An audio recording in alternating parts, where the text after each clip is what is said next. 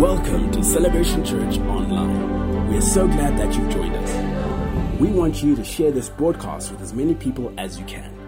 We believe that it will bless and encourage us all in this season. Remember to continue reaching out to your loved ones. Stay connected with each other, especially with your cell family. The Bible gives us a pattern to look out for one another. Let's speak His word, and His strength will carry us through. Continue checking our social media platforms for updates on Facebook and WhatsApp. We encourage you to share this content with all your friends and family. We're back again, and uh, I am very thrilled at the response that we're receiving from people regarding this series that uh, I've been doing on the foundational series. And I will be uh, this week, and then next week, I'll be kind of closing it out. But I believe that what we're learning and what we're being challenged with is critical to our development as the uh, children of God. And uh, so, over the past few weeks, we've been looking at the pairings of the foundational doctrines that are found in Hebrews, the sixth chapter, verses 1 through 3, which says this It says, Therefore, leaving the principles of the doctrine of Christ, let us go on unto perfection or maturity, not laying again the foundation of repentance from dead works and of faith toward God, of the, of the doctrine of baptisms and of laying on of hands, and of the resurrection of the dead and of eternal judgment. And this we will do if God permit. Uh, this week I want to look at the last pairing the resurrection of the dead and eternal judgment. We've looked at the others in the last couple of weeks. In fact, for the last three weeks, we talked about repentance. We talked about faith towards God. And uh, today, we talked about baptism, but I want to talk about this last pairing. In Hebrews 6 and verse 2, it says, Of the doctrine of baptisms and of laying on of hands, then it goes on and says, and of the resurrection of the dead and eternal judgment. This final pairing uh, was well covered in the Old Testament as well as the new. Uh, do you remember the argument between the Pharisees and the Sadducees concerning the resurrection of the dead? Well, the Pharisees believed in all things spiritual. They believed in angels, power, healing, and the resurrection of the dead. But the Sadducees didn't believe in the resurrection. They came into a place of hopelessness because there was no resurrection in their theology. That's what made them sad, you see. I know that's a bad joke. My wife hates that joke, but Sadducees. Do you remember how the Sadducees tried to ridicule Jesus? And they tried to ridicule his belief in the resurrection with the story uh, in Matthew 22 of the woman who married seven brothers, one after another, and all seven died. And they asked Jesus in verse 28 In the resurrection, whose wife of the seven will she be? For they had all had her. That's what they said. They've all had her, so which one will she be? Well, Jesus didn't have any time for their phony logic. In, in verse 29, he says this You are mistaken, not knowing the scriptures nor the power of God.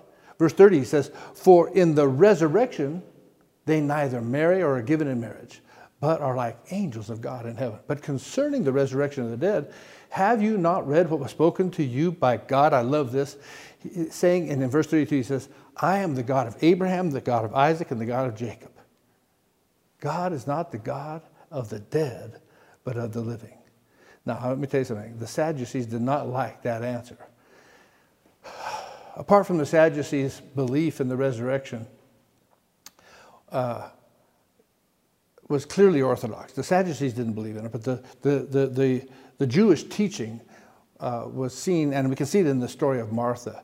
In John 11 24, uh, Martha said this I know that he, Lazarus, will rise again at the resurrection of the dead, or the resurrection on the last day.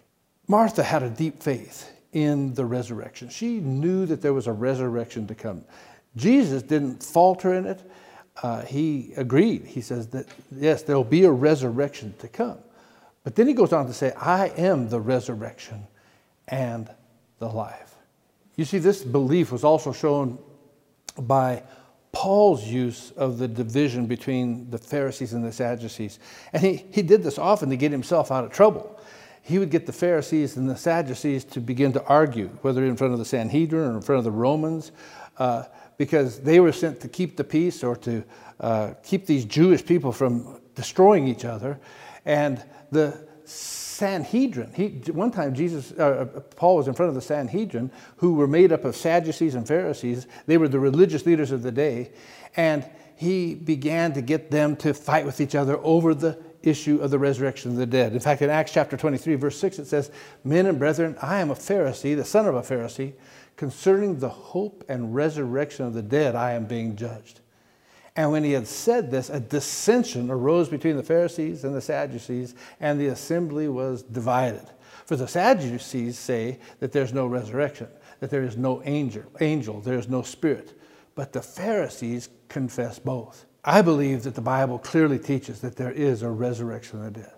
In fact, both David and Job certainly believed in the resurrection. Job in uh, Job 19 25 said this For I know that my Redeemer lives and he shall stand at last on the earth. And after my skin is destroyed, this I know, that in my flesh I shall see God, whom I shall see for myself, and my eyes shall behold and not another. How my heart yearns within me. Boy, you know, I've often used that message to, uh, or that verse to preach uh, sermons around funerals. Uh, I know that my Redeemer liveth. Even though the flesh of my skin perish, even though I die, I know that there's a resurrection. Out of the power of the grave, I will see him again. I will yet live. These, these, are, these are powerful, powerful messages. Uh, again, listen to David, both speaking prophetically about Jesus and of his own soul. In Psalm 49, verse 15, David says this But God will redeem my soul from the power of the grave for he shall receive me. You see, the truth of resurrection and the coming judgment, it was also explained to Daniel by the archangel Michael. In Daniel chapter 12 and verse 2, it says, Many of those who sleep in the dust of the earth shall awake, some to everlasting life and some to shame and everlasting contempt. You see, to those who die outside of Christ and outside of the power of the gospel, they're going to awaken, but they're going to awaken to shame and everlasting contempt. But for those in Christ, you and I, we look forward to everlasting life. Now, it's, it's sad that these elementary and timeless truths are coming under fresh attack today. Unfortunately, this is taking place mainly from within the church.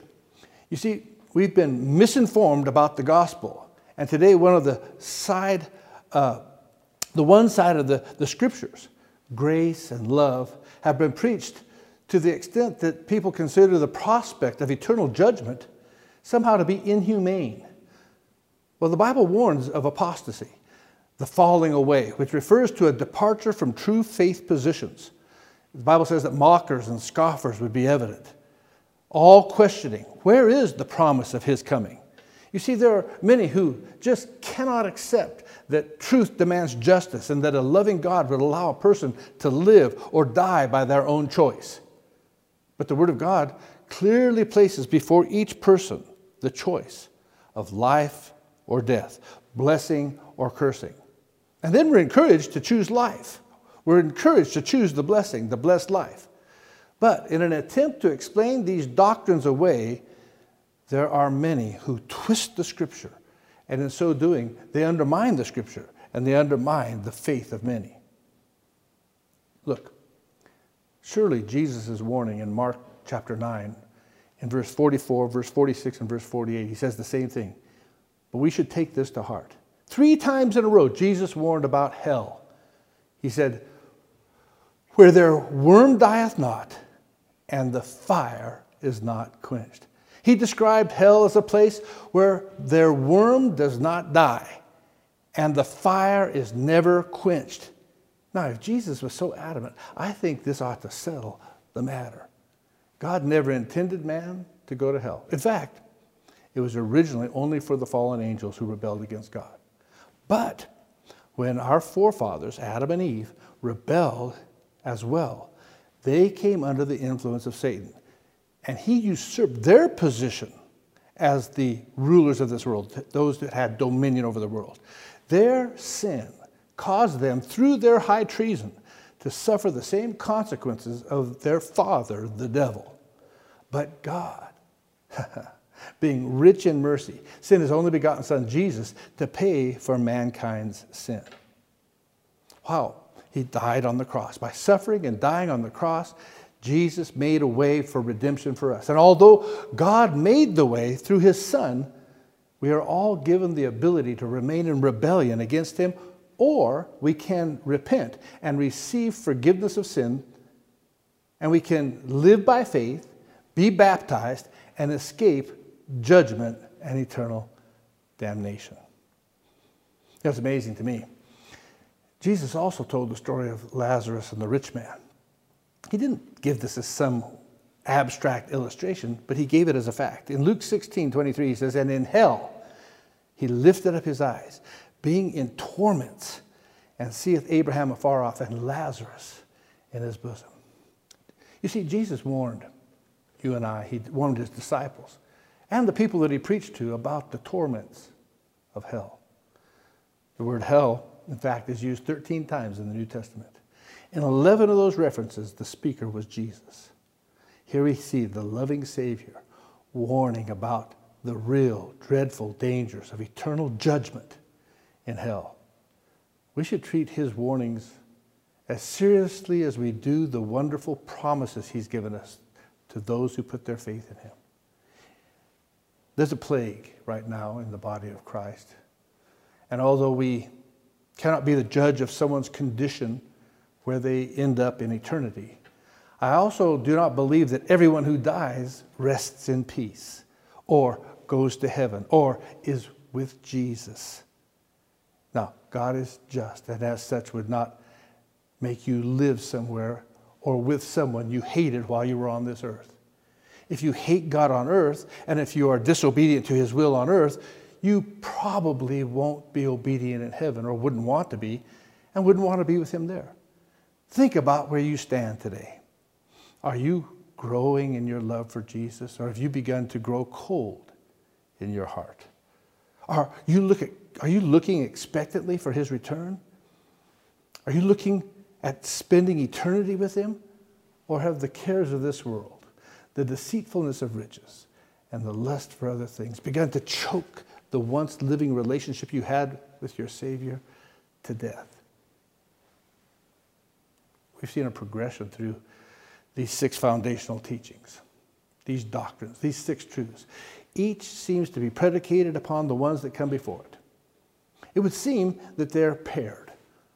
We are warned not to go back and have to relay these foundational truths. We're called to advance to maturity. In fact, the Bible says to perfection. What then are the elementary principles of Christ and these six foundation truths? You see, all six of these truths are key parts of the Old Testament. Old Testament understanding. But they are also elementary principles of our walk with Christ. But I also think that the six doctrines point to everything that the author of Hebrews was teaching in the first five chapters of the book of Hebrews. And then what he goes on to expound later on through the rest of the book of Hebrews. You see, this author regarded these truths about Christ's person and his nature as being elementary. They were glorious, but they were elementary, basic. That must be right. For if we do not have a proper grasp of Christ's glory, his person, and his work, then we can't properly understand the gospel. You see, the, the three pairings are foundational gospel truths. Although we are no longer practicing Old Testament ceremony, we can see that these doctrines clearly spelled out in the Old Testament truths. It is the starting place on which Christ himself built when he preached the gospel. Christ didn't destroy the Old Testament revelation, he fulfilled it and he built on it. When the author of Hebrews warned the Hebrew believers not to lay foundations again, I think he was saying that Old Testament revelation and Old Testament ceremony had its purpose, but it is fulfilled in the revelation of Christ Jesus as Lord and Savior. Understand this that the writer of Hebrews was writing to Hebrews to tell Hebrews to stop being Hebrews. He was warning them that if they turned back to Judaism, that they were going back to a system whose time was over, they would be forsaking the substance for the shadows. You know, uh, God never wanted us to have a form without godliness, a, a, type or a shadow. The types and the shadows were to point to the real thing. The Old Testament were full of types and shadows, and were pointing to the real thing. Uh, I often gave this illustration. I, I give this illustration. My wife uh, one day was in our old house uh, watering the garden, and when I came home, I couldn't find her. But then I walked around and I saw her shadow because the sun was setting, and I could see the watering hose in her hand. I ran over and I jumped on the ground and I began to kiss that shadow. No, I didn't kiss the shadow. I followed the shadow to the real thing. That's exactly what we do in the Old Testament. The Old Testament points to the cross, points to Jesus, and we see darkly as through a glass. Then the full light of day comes in Christ Jesus. Now, those of us on the other side of the cross can point back and we see the types and the shadows. We don't go back to them, we don't worship them. We go and we take these truths and we see the fulfillment of them in Christ. So let me conclude here. These verses that we've been dealing with here in Hebrews are very relevant to us as believers. Although they were addressed to wavering Jewish believers, there's still a challenge to us to be sure the foundation that we are standing on, spiritually speaking. These foundations are the same now as they were in the Old Testament. And while we must not focus on these truths to the exclusion of the remainder of his revelation, the revelation of Christ, neither can we afford to become detached from these truths. If our lives are not built firmly on the foundation, we will find that our lives will come tumbling down when the storms and earthquakes come our way. Over the past few weeks, we've tackled the issue of foundational truths. Our Christian lives began when we repented from dead works and put our faith in Christ alone. When we enjoyed the cleansing of our sin because we had recognized that it had been taken away by the Lamb of God through his death on the cross of Calvary. And our hope is the resurrection of the dead, looking forward by faith to being with our beloved Savior. As we live in this way, we do not need to fear eternal judgment. You see, we are convinced that Jesus has already graciously borne the penalty of our sin in our place. Now, although we are confident of our position in Christ, we should be compelled to warn others. We are carriers of this good news. And mature Christians that have firm foundations are bold to snatch others from their sinfulness. See, having these basics right is it is now up to us to go on to perfection, to go on to maturity. So, so my prayer for you today is may our foundations never be undermined by doubt or buried by meaningless rituals or ceremony. All that matters is Christ, his glorious person, and his finished work for our lives on the cross of Calvary. Father, I pray for those under the sound of my voice today that they would not fear eternal judgment, that they would not fear death, but that they would make themselves right before you, that they would repent, that, Father, they would be moving in faith and, and baptized. Father, that they would understand the laying on of hands, that they would understand that they're not fearful of eternal judgment, and they would know where they're going to live for eternity. Your grace, I should say, is towards us. May we be responsive today. May we look at our foundations. May we find ourselves not wanting, but desiring you more and more as your day approaches. Today, if somehow this message is speaking to your heart, there's some numbers on that screen. I want to encourage you to pick up the phone. And if you are not sure of your eternal destiny, if you are not sure that if you died today, you wouldn't go to heaven, that phone call may be the most important phone call you could ever make.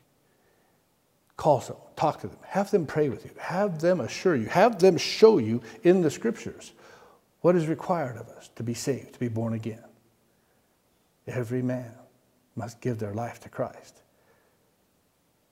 and be born again. Now, I want to encourage you pick up the phone. Maybe, you've just been through real trouble through this COVID crisis. Your marriage is broken or hurt, your children, you're losing control. Let me tell you something, it's time to lay some foundations. We can help you get those foundations laid. By the way, we're meeting in the church again. Uh, if you sign up, you can come and be with us. Uh, the Bible says, Forsake not the assembling of yourselves together, as is the manner of some. I want to make sure that you, at least once a month, come and be with us at the church. If not, uh, we're believing that, the, that this pandemic is going to be over very soon and that we're going to be having you know, large services again, uh, at least increasing numbers.